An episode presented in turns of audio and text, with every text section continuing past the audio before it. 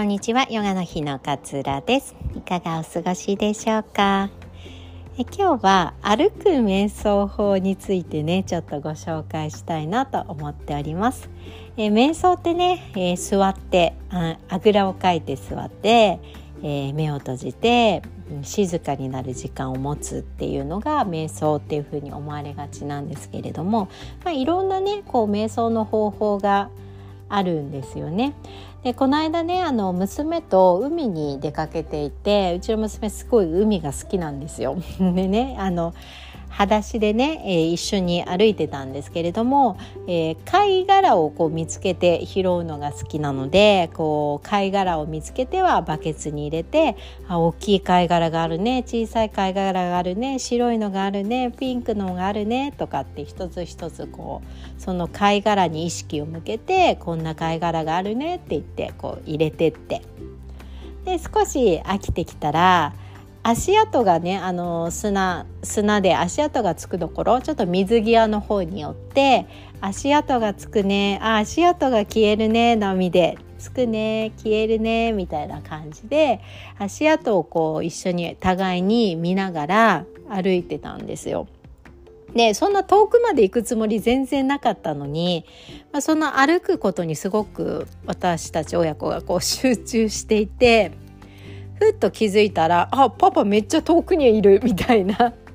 感じであすごい歩いてきちゃったんだねみたいな会話をねお互いにしたんですよ。ね、これねまさに歩く瞑想なんですよね。で私たちってやっぱ目的があって、えー、出かけますよね。で電車の時間とかこの後の予定どうしようかなとかこの後の予定、まあ、間に合うかなとかこのタイミングでお昼ご飯食べないとなとかねいろんなことをこう先のことをとにかく考えながら結構歩くので、まあ、そわそわそわそわしている状態が多いんですよね。なんかよくあることとしてなんかあのいつも歩いている途中の道で建物が壊されていてえここ何があったっけ？ってよくありませんか？ここ何があったっけ？みたいな 建物壊されているけど。それって、まあ、歩く道いつも自分が歩いてる道なんだけれども意識はその歩く道になくてきっと先の予定のことを考えながら、えー、歩くことがどうしても多いので覚えていないんですよね。で歩く瞑想っていうのは、まあ、言葉の通り歩くことにこう集中するってことなんですよね。まあ、歩くから進むことにこう集中していくっていうような、えー、感覚なのかなっていうふうに思います。ねなんかそんなことできないよって思うかもしれないんですけれども私自身は座って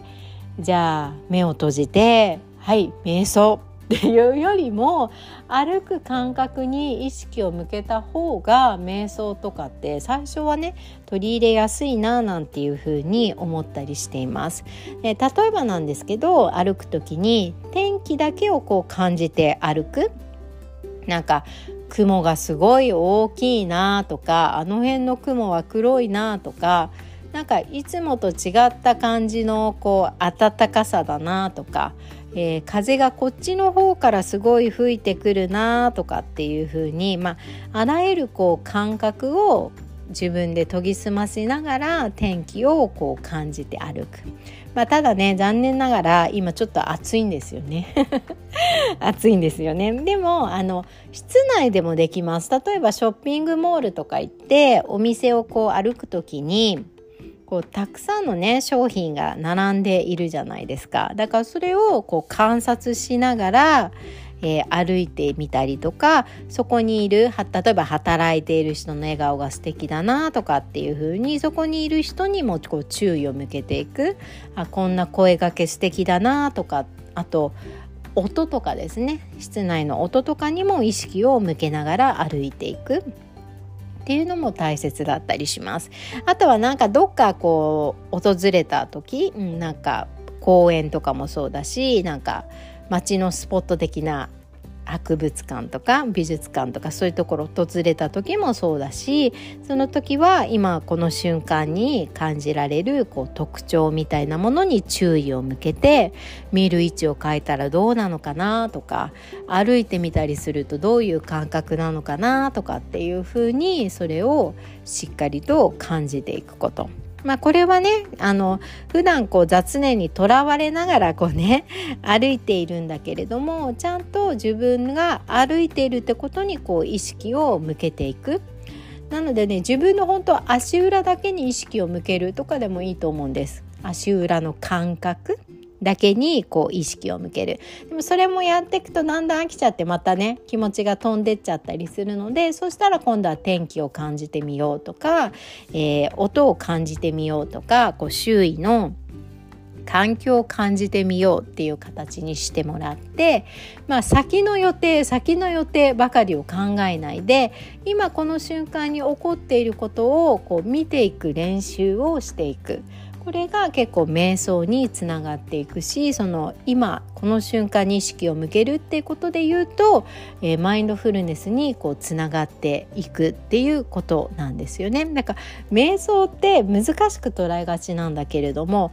歩ければ実はできる瞑想もあったりするんですよね。意識を今この瞬間に向けて今こう起こっていることを丁寧に、えー、観察していくと瞑想状態にこうつながっていくっていうふうに、えー、考えられるのかななんていうふうに思っています。でねこう周りに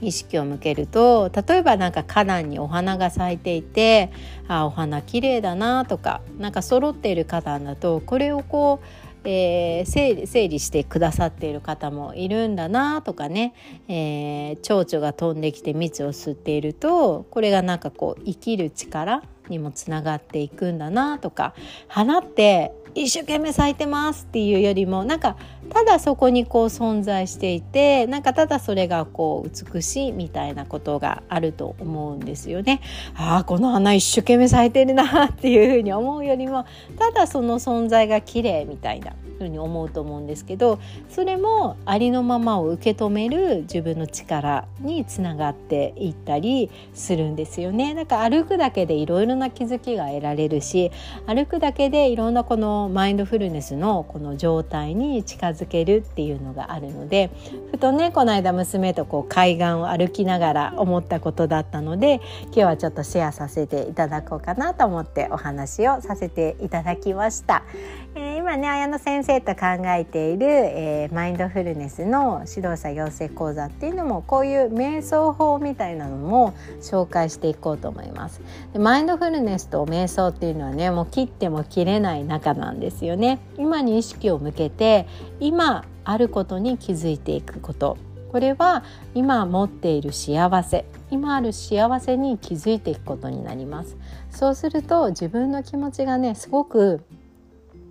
安定する、うん、なんか不足感があったりすると焦ったりするじゃないですか。人って。でもそれがなくなってくるんですよね。マインドフルネスと瞑想っていうのは切っても切り離せない中なのでこの辺も結構深くお伝えしていく予定でございます。是非気になっている方はねホームページにも載ってありますしこの概要欄にもえー、お花、えー、URL が貼ってありますのでぜひチェックしていただけたら嬉しいです。では今日も聞いてくださってありがとうございます。あなたらしい穏やかな一日をお過ごしください。さようなら。